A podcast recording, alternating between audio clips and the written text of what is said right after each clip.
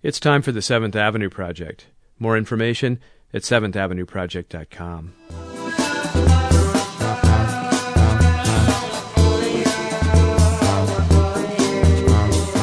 Welcome to the Seventh Avenue Project. I'm Robert Pollie. Today, the first in an occasional series of shows on wealth in America how it's made, how it's distributed, what's happening to it in times like these, how it's defined and calculated, which turns out to be a far more elusive concept than you might have thought. And we're going to begin uh, at the top of the pyramid with the wealthiest of the wealthy, the rich. Why start with such a rarefied stratum who are, in some sense, insulated from the worst hardships of the economic crisis? Well, this is one big interdependent scramble we live in, and uh, the worlds of the rich and the not so well off are linked in all sorts of ways. And besides, let's face it, we Americans are fascinated with wealth, fixated on it, you might say. Love it or loathe it, embrace it or renounce it, there's no escaping its impact. And it's just plain interesting. At least I thought so when I started to talk to people like Robert Frank, who reports on the world of the highly affluent for the Wall Street Journal. He writes a blog called The Wealth Report, and he's author of the book Richistan A Journey Through the American Wealth Boom. Here's Robert Frank explaining how he got into the subject in the first place. To me, the, the reason I started writing about the rich is I'd been overseas for years and I came back to the U.S. in 2002 and just couldn't believe that in, in the eight years that I was gone, that so, so many people had become so rich. And um, so I started to write about it for the paper, and then um, and I did the book, and then a logical outgrowth of doing the book um, sort of coupled with was what was happening in technology, I just said, look, you know, this this is actually a chance to do sort of daily reports from Richistan. The blog, I see it as sort of a daily dispatch from Richistan. And uh, so the blog was kind of an outgrowth of the book, which grew out of my starting this whole beat for the journal. And you know, my initial fear was, what if the wealth boom ends? But that's actually proven more interesting as a reporter than than when it was all going on. So, where had you been during those years before you returned to the U.S.? I was based in London for about three and a half years, covering um, Eastern and Central Europe and the Balkans. Really, wherever there was a dysfunctional country, I was sent there. Um, and then in 1998, I went to Southeast Asia, based in Singapore, covering you know, Vietnam, Cambodia, Laos, Thailand, Indonesia during the the whole Asian crisis. Uh-huh. And so I was there until 2002, 2003. So so you'd certainly seen wealth, but not like you saw when you returned to the No, I mean especially having been in Southeast Asia during the real boom um, of the sort of dot com era.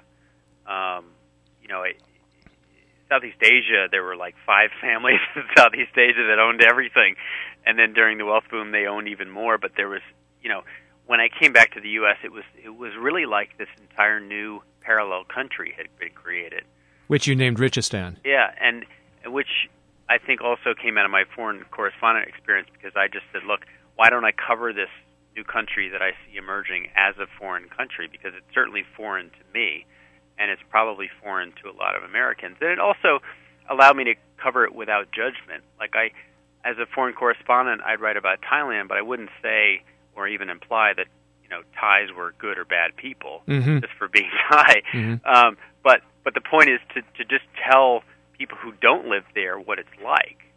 And I, I sort of translated that into covering the wealthy. Like plenty of people say are out there saying the wealthy are great or the wealthy are evil because of their wealth so that was already covered. But what wasn't was not being written about was sort of a detailed, non-judgmental look at well, who are these people and how did they get there and what do they do with their money and how does that affect the rest of us?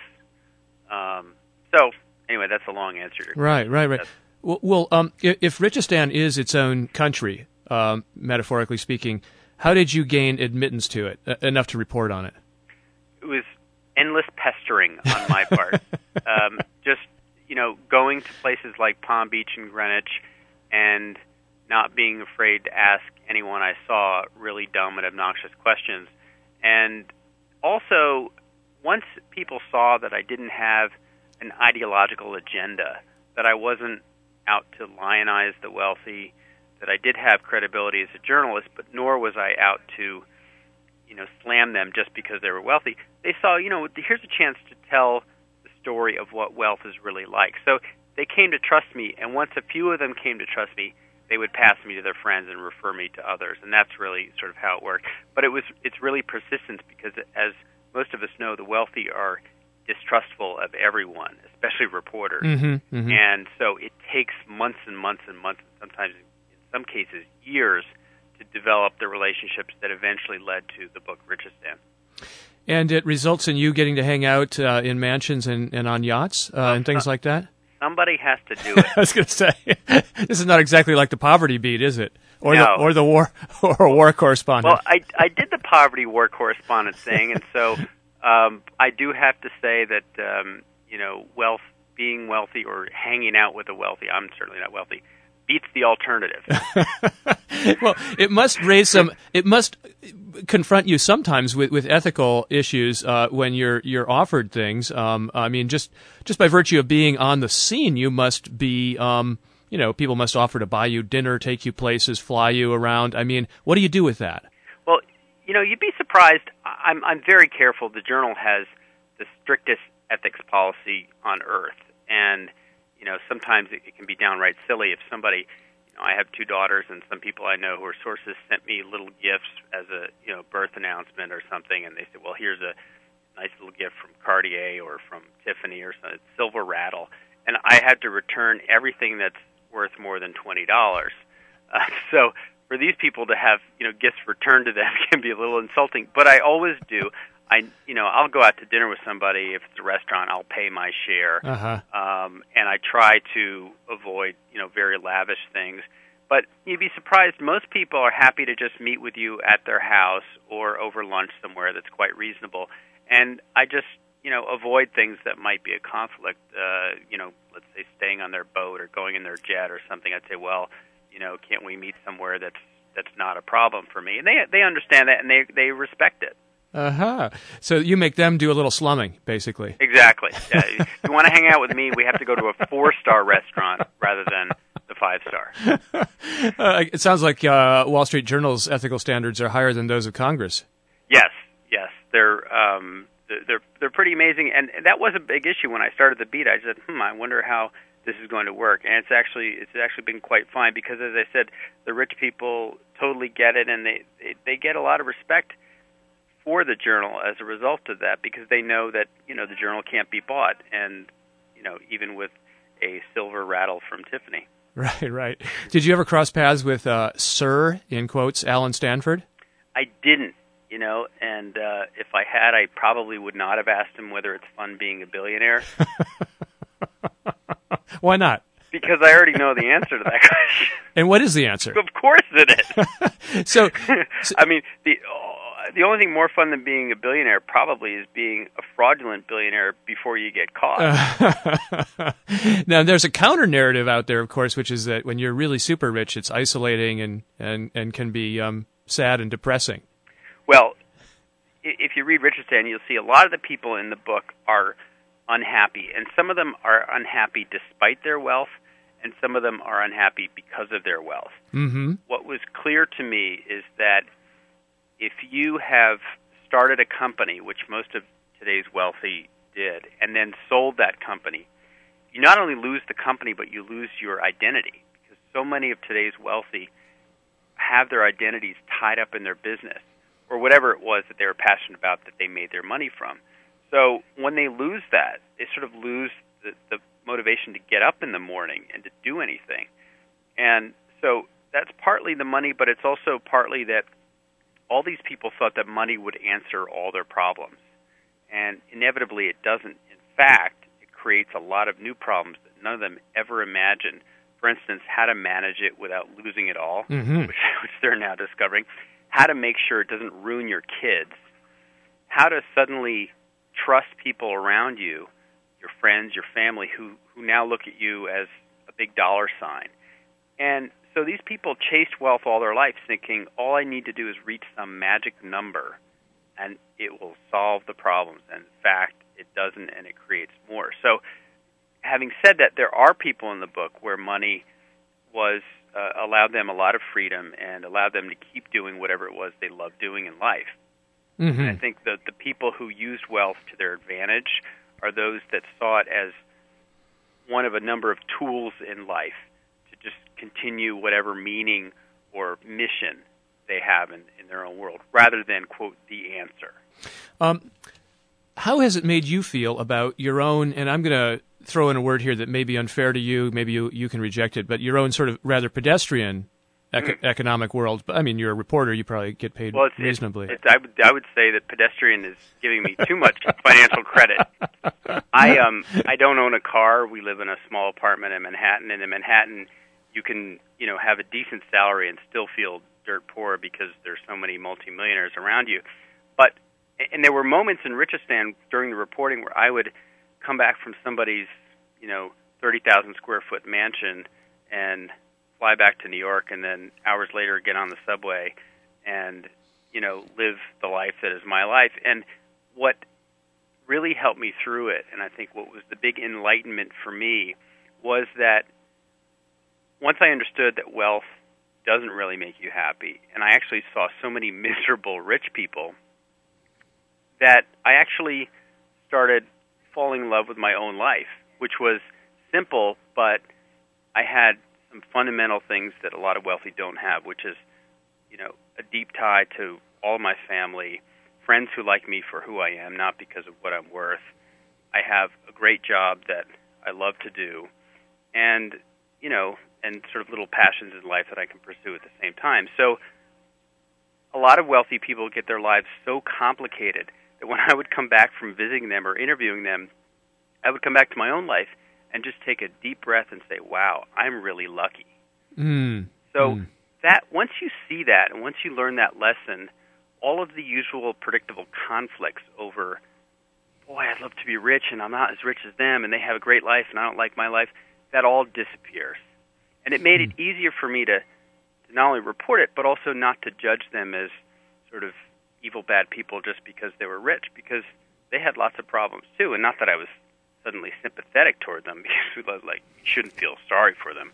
But I but I just never felt like my life was terrible because I wasn't rich. In fact, I felt the opposite.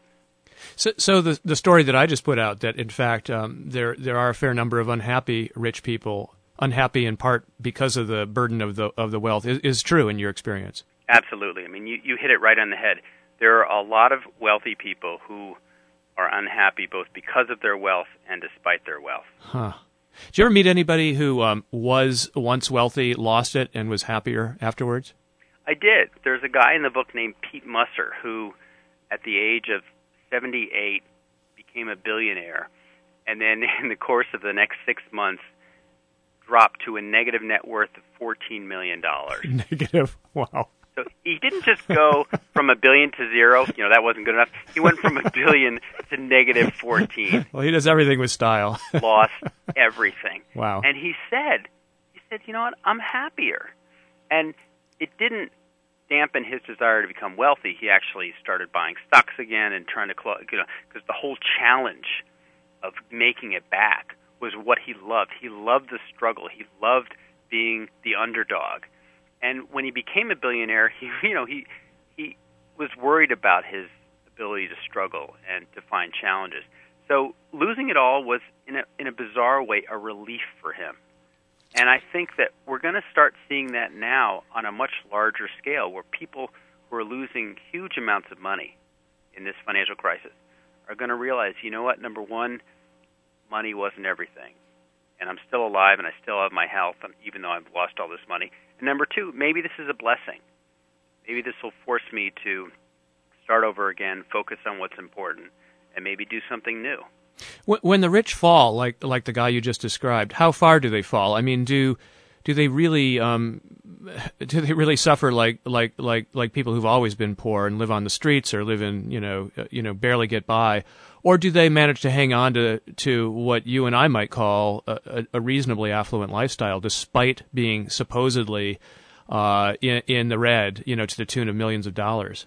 There are examples of people who fall from huge wealth to absolute zero. I mean, during the Great Depression, we had famous millionaires who had lost everything in stocks and started selling apples or pencils in the streets. You know, that's a mythology that was actually quite real. Yeah. Today, the more common phenomena is that the wealthy lose around 30 to 50 percent of their portfolios. So if you're worth five million dollars and you lose half your wealth, you're worth two and a half million dollars. Your lifestyle changes quite dramatically in that scenario. Now you're still affluent. I wouldn't call you wealthy, but you do your lifestyle will have to change because life at 5 million is different from 2.5. but when you get to the super wealthy, what I call upper richistan, those folks, let's say they're worth 300 million, they lose a third of their wealth, they're now worth 200 million. They don't feel it. Their bank account feels it and their wealth advisor feels it because they charge you fees based on your total net worth, but your life doesn't really change. And so we see a wide spectrum of impacts on the wealthy. What is true today is that never before in America's history, perhaps since the Great Depression, has so much wealth been destroyed. So many rich people are losing so much money today that regardless of what your wealth level, you are probably changing your lifestyle just because of the amount of money you're losing in the financial markets. So for for the rich folks that you cover, that means fewer luxuries, but certainly not scrimping on basics. It depends. You know, Upper Richistan is definitely more tweaking around the edges. Maybe uh, one less trip to Europe this year. Maybe, God forbid, flying first class instead of fly, flying on a private aircraft. Uh-huh. Um, that is the ultimate indignity in Richistan is having to fly commercial, Mm. and a lot of the wealthy are having to do that right now. Hmm. But when you get down to again the place I call lower and middle Richistan, those are folks who have perhaps had to pull their kids out of private school. There are folks who have had to, you know, cut back on on the number of houses or perhaps sell their house, and you know the entire way in which they live their life, be it restaurants, vacations, special trips for their kids, clothing, all of that has been pared down. And the wealthy, the biggest change for the wealthy is that they're now focusing on what they need rather than what they want. And that's true at every wealth level. And that's a massive sea change from even two years ago, where it seemed the wealthy were buying everything simply based on what they could afford Mm-hmm. rather than what they needed. Mm-hmm.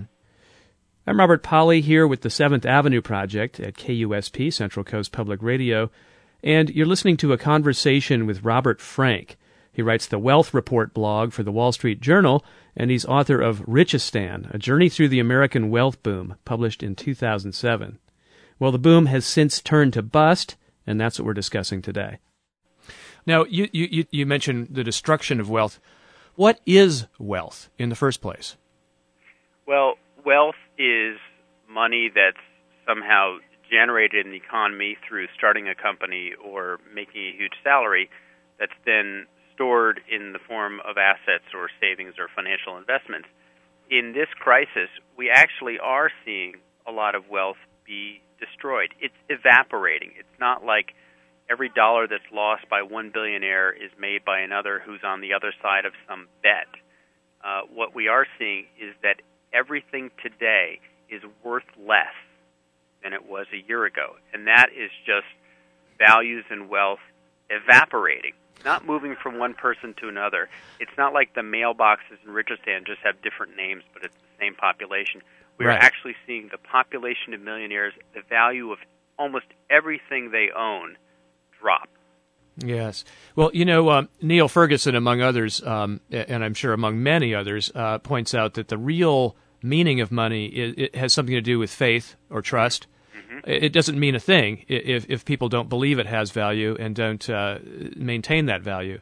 And uh, some of Richistan, as you describe it, sounds like it was propped up by belief. R- Richistan was a faith-based country.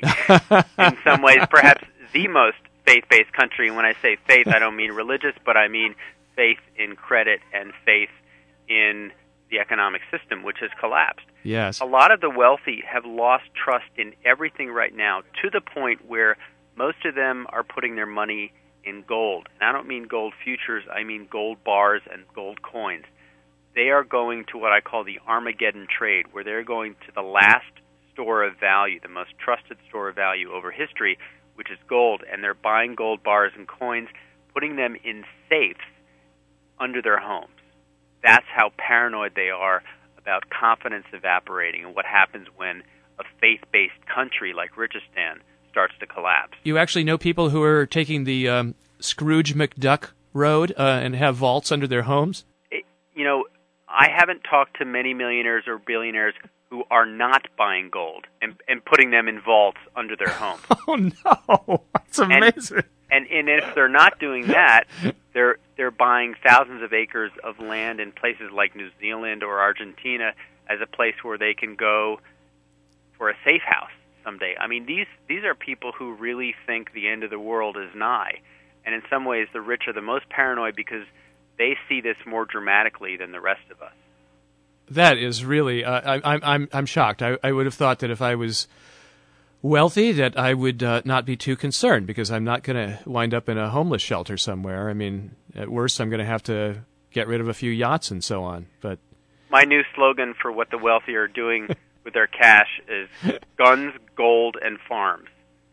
That's that's what they're buying with their cash: guns, by, gold, and farms. They're literally buying guns or private security forces around their walled compounds. Both, both, both. They're getting they're getting ready for if times get really really tough. This is uh, this is this is shocking and fascinating. I, yeah. I, didn't realize. Well, we talk about Richistan as a faith-based country, and you know, as as of course um, things begin to crumble, we start to see uh, places where it was a very shoddy structure to begin with, right? You know, when the paint flakes off and you see that underneath it was just chipboard. Uh, yeah, and so we've seen Bernie Madoff and other scammers. How many of the new rich, um, I'm asking for, I guess, a, a wild guess on your part, made it by means that would now, in this new age of, of probity and circumspection, would be considered um, um, shady or questionable? There are some economists who argue that the vast majority of the wealth boom of the past 10 years was fake, i.e., it was it was over leverage, it was fraudulent returns and stated returns, or there were people using smoke and mirrors in their own companies. I would, my guess would be that perhaps as much as a third of the growth in millionaires, i.e., the number of millionaires doubling over the past 10 years, maybe a third of those folks were smoke and mirrors, leverage, money they could never pay back. Um, but the economic impact of that third going down starts to affect the other two thirds. Now, you've already made it clear that this is not a zero sum game. So uh, Richistan's loss is not Pooristan's gain. What what happens to Pooristan in all of this? well, you know, we we've been through this extraordinary period of, of what many see as excessive wealth, certainly large wealth. More millionaires created, more billionaires created than at any time in America's history. During that time, a lot of the middle class and the lower middle class were saying, you know what, we need a good depression to get rid of these rich people. the problem is that the good depression that gets rid of these rich people is also wiping out the rest of our economy. You cannot have a selective recession. This is an equal opportunity downturn that is affecting everyone. When the rich get hit, as they are now, they stop spending, they stop creating jobs, they stop paying taxes, they stop giving to charity and now we're all in the be careful what you wish for camp where, wait a minute, the wealthy are taking it on the chin right now, and yet no one's benefiting. Inequality is shrinking right now, not because everyone else is gaining at the expense of the wealthy, but because the wealthy are losing so much so fast that their wealth share is declining. Mm-hmm. So now people who used to say what we need is a good depression to take the rich down a peg are now saying that doesn't help anyone. In fact, it hurts the larger economy. In fact, what should happen is the wealthy need to start feeling more secure so they can start spending and start creating jobs and start paying taxes again. And so I think, even though we're in this very populist period right now where the rich are vilified, there are a lot of economists and those who understand the economy saying, you know what, when the wealthy do bad, it's bad for everyone. The the question, I guess, is not whether uh, whether one should eat the rich, uh, you know, mm. but rather just just how, how rich is rich enough, and how um, should the wealth be distributed. Um, certainly, per- there have been periods in American history when the the gap wasn't quite so great. As you say, it was only eight years ago or so, you you came back to the U.S. and were, were shocked by by the number of wealthy that had sprung up in that brief period away. Yeah, there's no question that over the past ten years, wealth was out of whack. That distribution of wealth in America was unsustainable. You can't have the top one percent having close to 35% of the wealth and and have a sustainable growing economy. And you can't have the top salaries of CEOs and the billionaires making hundreds of times the median income. But the issue is again when when things correct, um, is government response and the popular response in a sense too late. So they should have been thinking about inequality four years ago, mm-hmm. and that's when the tax system should have changed. To change the tax system and soak the rich on taxes now, when the rich are losing a lot of money, um, doesn't generate much taxes. So you'll have to lower that tax bar from two hundred fifty thousand, whatever, and it hits the rich at the very time that they're they're the weakest. So the problem is everyone's focusing on inequality and the rich now, whereas they should have focused on it four years ago. Instead, four years ago, Bush was lowering taxes on the wealthy and making it worse. So my point is that the policy and popular response is coming too late. Mm-hmm. And what we need to do now is focus on getting the economy and everyone in the economy, the middle class, the wealthy, back on their feet, and then we can start thinking about redistribution. You can't redistrib- redistribute wealth unless there's wealth being created. Mm-hmm. Well, certainly one um, one interpretation of what happened during the New Deal, in part, was that uh, Roosevelt may or may not have succeeded in his attempt at stimulus, but that he did succeed in expanding uh, the safety net so that uh, people um, didn't have to fear for their survival quite as much, and that that helped restore some confidence eventually as well. So instead of uh, you know soaking the rich, you um, you create some some protection for the poor, and, and that in turn helps overall not only well-being but also uh, economic confidence. What do you think of that? I, think that the New Deal was critically important to restoring some stability and balance to an economy that, like ours 10 years ago, got way out of line with the rich getting far richer and everyone else staying the same. The problem is one of timing. Do you do that now, or do you do it in 2011, 2012, when the economy starts to grow again and we actually start to see some wealth creation and wealthy people getting wealthier? I, the, the important thing now is to get people with money to spend that money. And if you start scaring the wealthy and making them pull back and buy gold and guns and farmland rather than investing in the economy, then it doesn't help anyone. And the wealthy, the more they hear about higher taxes and redistribution, even though the numbers aren't that scary for them, I mean, they'll get by with the 39.6% tax bracket. The right, problem right. is I mean, it, psych- psychologically, if during this crisis they feel like on top of that there's a redistributional aspect to government, they'll be even more cautious about spending. My point is just wait a few more years and then do it.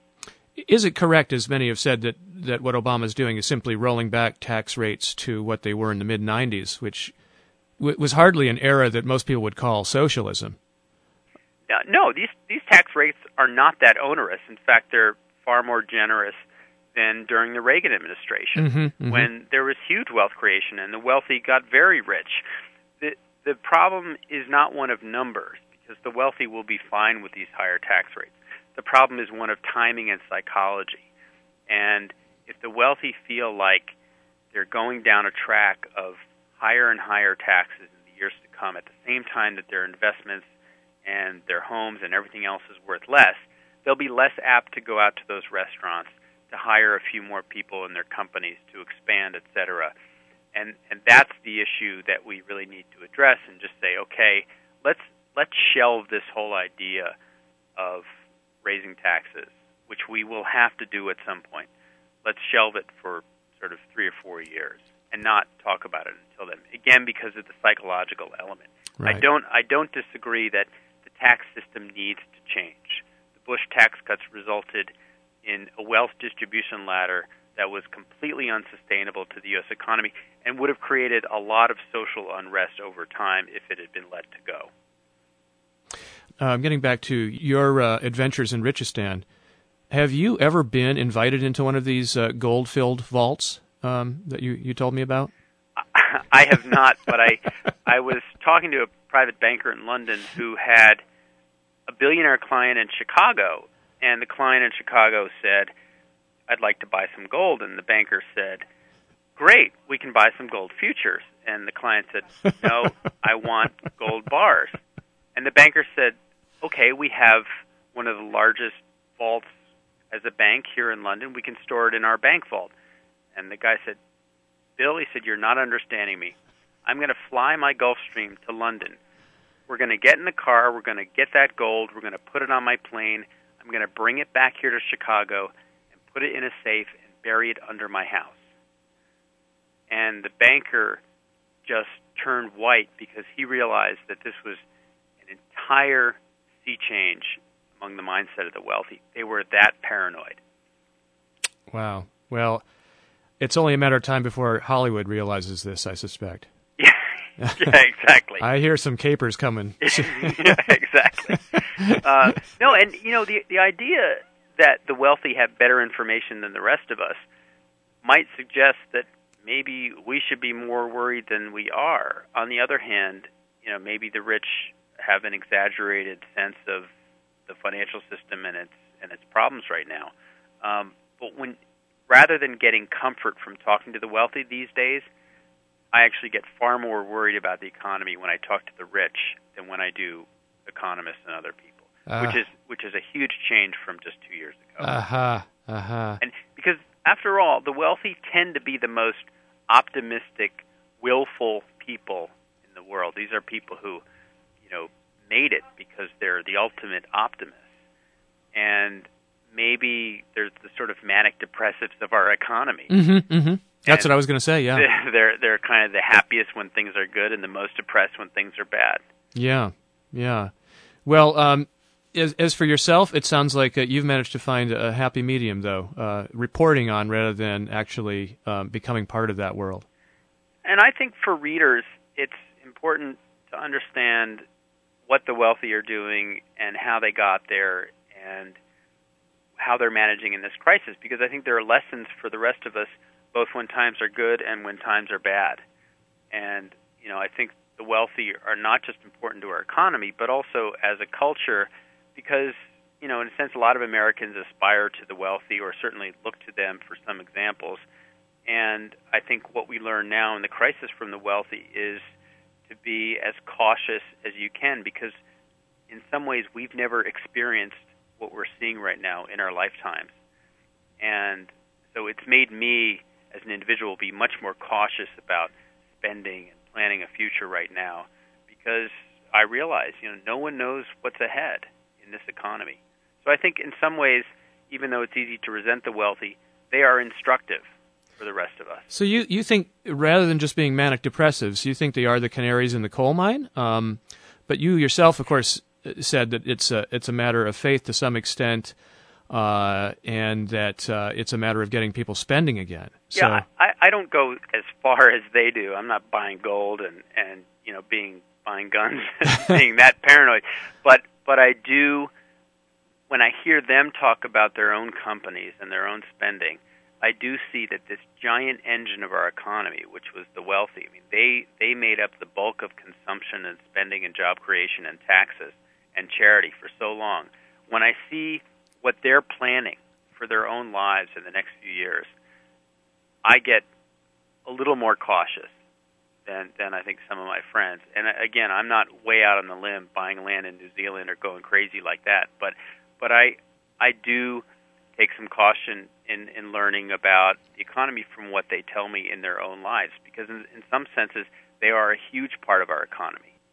Well, if the old adage about the, the guys who really did well in the gold rush being those who sold picks and shovels is true, yeah, then yeah, I'm right. imagining that the same is true for the people building underground vaults today. That's right. And you know, I, I should end by saying that there will be people who get wealthy during this crisis. Uh, there will be lots of government contracts that go out as a result of this bailout. There will be lots of people who buy up these failed mortgages and resell them.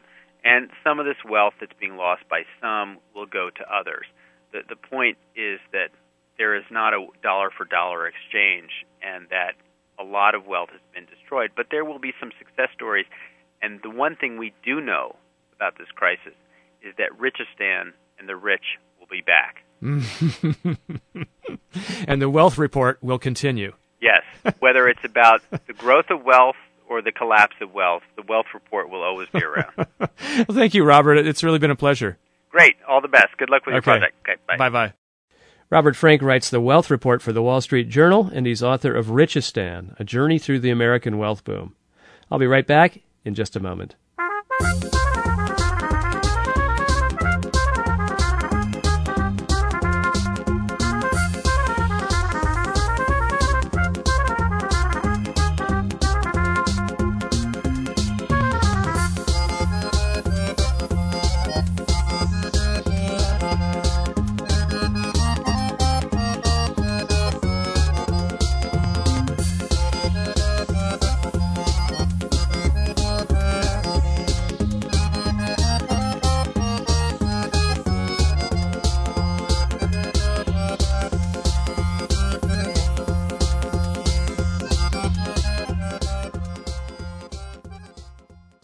This is the Seventh Avenue Project on Central Coast Public Radio, KUSP.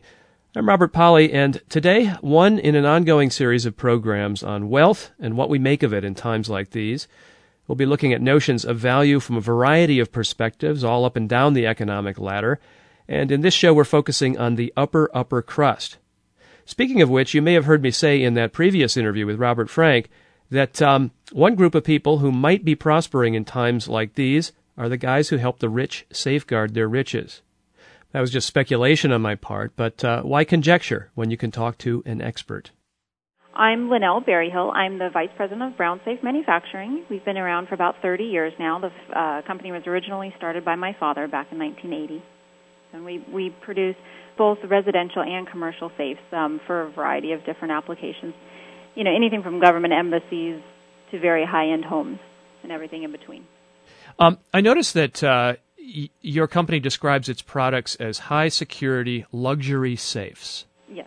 W- what's a luxury safe? Um, a luxury safe just means uh, you're integrating both a very high security safe with all of the factors that our clients want, which is convenience, you know, having a lot of uh, items like GPS monitoring in case the safe is ever taken from the home. They're instantly alerted. Um, having luxury drawers inside so you can organize all of your jewelry, having things like watch winders to keep your watches wound all the time. So they're very much around both high security and convenience. Watch winders? Yeah, that way if you've got more than one automatic watch, they're always wound when you take them out. wow, now that is a luxury. very much. And it's you know, it's a big thing. If People will have a couple and so they want them, you know, if you have to reset it every time, it's not that convenient. So So so what kinds of things do people put in in your safes aside from watches? We have our clients storing lots of jewelry, watches, but then also a, a big increase in um, precious metals and cash. You know, there's uh, so much instability with the financial markets that people are really worried, and so they've they've taken a, a bigger portion of their portfolio is now in precious metals, be it gold and silver, and then also people just feel a little bit more comfortable having larger amounts of cash at home. So then that generally leads right into needing to have a quality safe in the home as well. Has business been affected then by the recession? Um, well, we've seen just a general shift. So, uh, you know, in general, there's been an increase. We've had about a 30% increase in home sales, and then a smaller increase, you know, about 10% in commercial sales, just, uh, which is what we normally see in case of a recession, um, because the crime does increase generally, and so people are, are very aware of it, and they want to keep what they have with them. So they, there's just a, a general increase in, you know, protection. So, so hard times are good times for the safe and vault industry. Uh, yes and no. We we take a lot of time. We just did about a four month uh, revamp of our website just to educate people because there's so many low quality safes out there that it's heart wrenching for us. We see every day. I you know I talk with people that have a very low quality safe, and all it's done is organize um, their valuables for the burglar who comes in and you know can beat that thing open in five minutes. so we've we've really spent a huge push just putting all sorts of safe buying guides on our website and just a lot of consumer information. So it's been a good opportunity to really educate the public as well. But business goes up in your industry when uh, other businesses aren't doing so well. Generally, we see we see a rise in you know in the home market, and then a little bit of a decrease in some of the larger chain accounts. You know the the commercial accounts. Uh, so, who are some of your clients? Um, well, I don't. I never divulge names. I didn't but, so. um, we have a, a very high um, number of you know both celebrities and a lot of people in the business world who um, you know they they have a lot and they they want to protect it and keep it that way. We've also seen a huge increase in um, in just opportunistic theft. So help that's in the home, people that are are hired and they're trusted, you know they're hit very very hard by these financial times. So they um, you know things have shown up missing in homes a lot more recently. Are you So- saying I can't trust my butler anymore? just be very careful. um, but people just they want to make sure everything's locked up in the safe. It makes it more convenient for them to wear the jewelry because it's all in one central location, and they don't have to worry anymore. So we've seen a, a big increase in that too, because not so much the wealthy sector isn't hit as hard, but the people that they employ are. So you have to be very careful and increase security overall. Uh, uh, Vice President uh, Dick Cheney, when he was vice president, uh, was said to have had a large man-sized safe in his office. Would that have been a brown safe? Well, again, I can't say, but we do do a lot of um, like walk-in, what they call panic rooms. So people will have a vault in their home. It's becoming more and more common, um, and they'll start when they leave for you know if you leave for vacation, things like that. Uh, some of the high-end artwork is put in there, things like that. But they're also used as a panic room. So if ever there's a holdup in the you know in the home, that type of situation, the family can just go into that vault and then lock themselves in, and then they can get out from the inside as well. Really, the, the vault is uh, is ventilated well enough to uh, hold Always, up there. yeah, yeah. They have to have very good ventilation because um, otherwise humidity is a problem in there and things like Uh-huh. that. So, yeah, so we do Now- a lot of those type of uh, you know rooms. It's more Now- common than you might think. Now, I was talking to um, Robert Frank, uh, Wall Street Journal uh, reporter who writes what they call the Wealth Report, and he was describing to me how the very wealthy have, in some cases, uh, taken their money out of various securities and other investments, put them into solid gold, Yeah. and uh, taken that gold and put it in vaults or, or safes in or underneath their, their homes. Um, if I had, say, you know, 50 mil in gold bars uh, that I wanted to set aside for a rainy day, uh, would uh, one of your safes be a good choice for that? Oh, yeah, definitely. And a lot of times in scenarios like that, they've taken a portion of the portfolio and they're keeping it in precious metals. And a lot of times we'll break it up into multiple safes in the homes. But yeah, we've done a number of safes for for precious metal recently. If um, if I had a lot of um, value there and uh, really wanted to keep it safe, what's what's your what's your top model? Well, we have a we we really we, we tailor the safe for the application. So if you're sto- storing watches, the the value can go extremely high as well. Um, if you're storing, you know, gold or silver, again, the value goes very high. We have what's called our Chronos series, which has all of our state-of-the-art um, security features, and it's it's primarily set up for watches. Although we just did one recently just to store gold coin, so it, we really tailor the safe for the application. Uh huh. Uh huh. I notice you have various um, security ratings. I guess the industry does in general, going A through F. Yes, very Uh, so. but then you have something you call Class M. Uh, this is your own something of your own invention. Yeah, I mean it's it's a very dynamic in, industry. I grew up in it. Um, it's a constant cat and mouse game. We have to be coming out with new innovations constantly to keep ahead of the burglar, who's always trying to figure out what we just came out with. So it, there's always something new in this industry. Um, that's one of the newer things that we do. And what happens is a lot of times clients want the safe in a master closet. They want it upstairs. They want it somewhere where it's very convenient for them. And so then the weight becomes a factor. So rather than making this safe with the base component being a solid steel, we now make a lot of them out of uh, a ballistic armor plate, which we use a lot in our military um, applications for various reasons. But we found that the material is very, very hard, so we can, you know, the burglar can't drill through it. They, there's lots of thing, lots of advantages at a very reduced weight, so we can put it into a location that's very, very convenient for the client as well. Your your website says you've tested these things, these Class M safes, by uh, firing 50 caliber anti-sniper bullets at the Yes. safe. Well, it's funny. The application actually started in our military div- um, division because they we build vaults for the military um, to store ammunitions, and we need to keep the rounds from exiting. So it's more of a containment Ah. system. But then we also realized when working with that with that type of material that it's very very difficult to drill through. Um, and lots of various different attacks. So it, it was a natural progression to start using it in our residential, so high end residential units as well. But initially, the fear was rounds going off and penetrating, getting out, hitting things. Ex- exactly.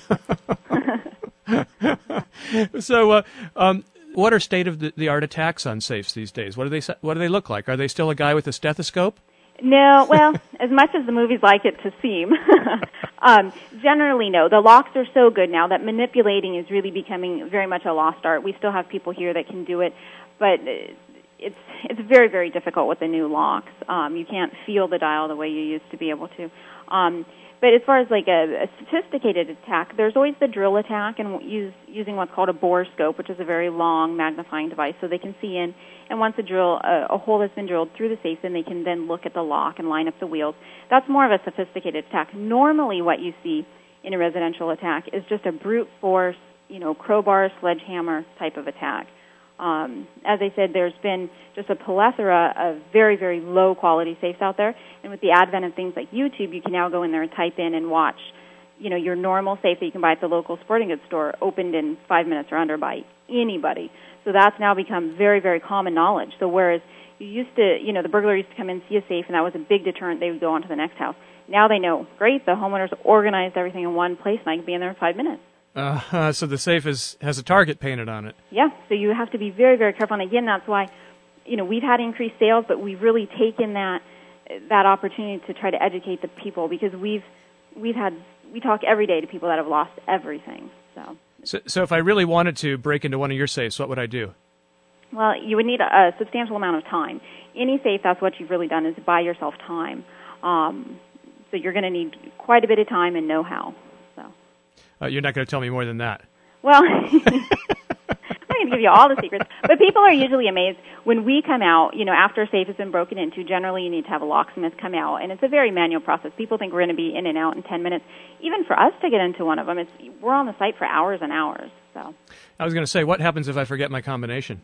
Well, we get that call quite a bit. There usually isn't a master code that overrides everything, um, and it's a scenario where we have to come out, or a local locksmith needs to come out and um, open the safe. And, and generally, it, it is a few hours for even someone that knows you know the utmost in details on that safe for them to get into there. Ah, uh, so you guys can crack your own safes. Oh yeah, you can. Hmm. But again, it takes quite a bit of time. So. Do, do you hire ex safe crackers from the uh, dark side? No, we we are a very family based business, and you'll find that a lot in the security industry. Um, so all of our top people are usually family, or they've been with our company, you know, 20 plus years. It's it's a it's a skill. It's it's a definite art to get into a safe. It's not something you can teach somebody in 20 minutes. Do you sell what are called biometric locks? Oh yes, um, the fingerprint entries are uh, very popular now. It's it's easy. You don't have to remember code. Um, so pe- yeah, people definitely like that. This is where I, I, I press my finger to the, the lock and it it uh, can tell that it's me, the owner, and not uh, some thief. Yeah, and you can program in a you know like ten different fingerprints. So you, your wife, you know anyone that you want to get into the safe can have their fingerprints in there. Mm. And some of the more sophisticated locks, you can also, if you had you know a, an assistant or something that they had their fingerprint you know into the safe because you wanted them to file paperwork that's in there. You can also program it so that when you're out of town for three days, their fingerprint will not work during that time. Mm. Things like that. I don't want to get morbid here, but could a bad guy take my finger and no, everybody asks that question though. Everybody's worried about that. Um, no, it's only a live fingerprint. It's actually um, it, it has to be a live fingerprint, and we've tried to set it up so that um, we've tested it a variety of different ways, and it, it definitely does have to be a live fingerprint. So. Uh, that's reassuring. Yes. Um, I, I, if I want to go beyond a safe, is a vault the next step? Generally, yeah. There's very large safes, and then um, a, a walk-in style vault is, is usually done when the safe is or when the home is being constructed. You, you sell vault doors, so does that mean that the uh, the owner has to construct uh, the rest of the room? Yeah, what we do a lot of times is we consult with the owner and the architect and the builder to make sure that the room is built um, to coincide with the level of door that we're putting in, because you don't want to put in a you know a, a flimsy vault room and then a big door. You know, it's there mm-hmm. to through the wall of the vault. Um, so yeah, we do a lot of consulting on uh, you know getting the proper room built with the proper ventilation, um, you know all sorts of different interiors inside the vault room to make it convenient to store the items. And then the doors, there's lots of different ways we can do it, and they all have the emergency escape, so people can use them as a panic room as well. Mm-hmm. So uh, The, the paranoid uh, must love your products. yeah, you know, a, a huge portion of our business is either referral or return customers. Uh-huh. It's, it's a huge portion. Now, this is a family business. So your father started it? He did, yeah, 30 years ago. What's it like to grow up in the safe business? Well, I, I realized as I got older, it was a little bit odd. um, both me and and my two brothers were we were raised, you know, with safes everywhere, sitting next to the desk with him, going out on, you know, we thought a normal Thursday afternoon was to go out and and help them crack safes at various stores and people's homes and things like that. So we very much grew up with it. We also grew up with the the mentality that we have to always be one step ahead. So that's really uh, helped over the years. Have you ever learned anything from from watching movies, heist movies? Well, a lot of the big movie houses call us for advice because they're doing you know various different movies, and and we also supply products and vault doors and things like that that they then proceed to blow off of all sorts of things in the movies. Um, we give them all sorts of advice as to what can and can't be done. Usually that advice isn't used because it's not nearly as glamorous as what they can come up with in the movies. So we we often wish we could crack safes as quick as they can in the movies. Did you see the, the Italian job? We did, yeah. What did you think of that one? we actually we gave them a lot of advice when they were making the Italian job, none of which they used. So yes, I wish I could be that woman that can open it in five minutes, but unfortunately, I'm not quite there yet. Did you tell them to use Mini Coopers?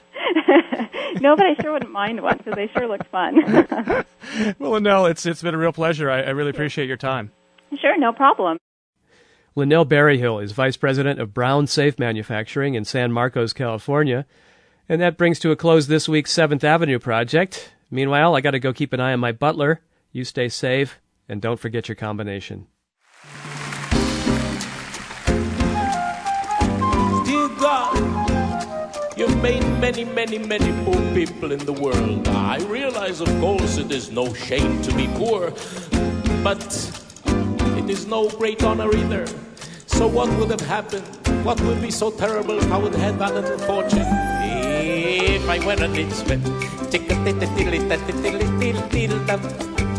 all day long, if I were a wealthy man, I wouldn't have to work hard.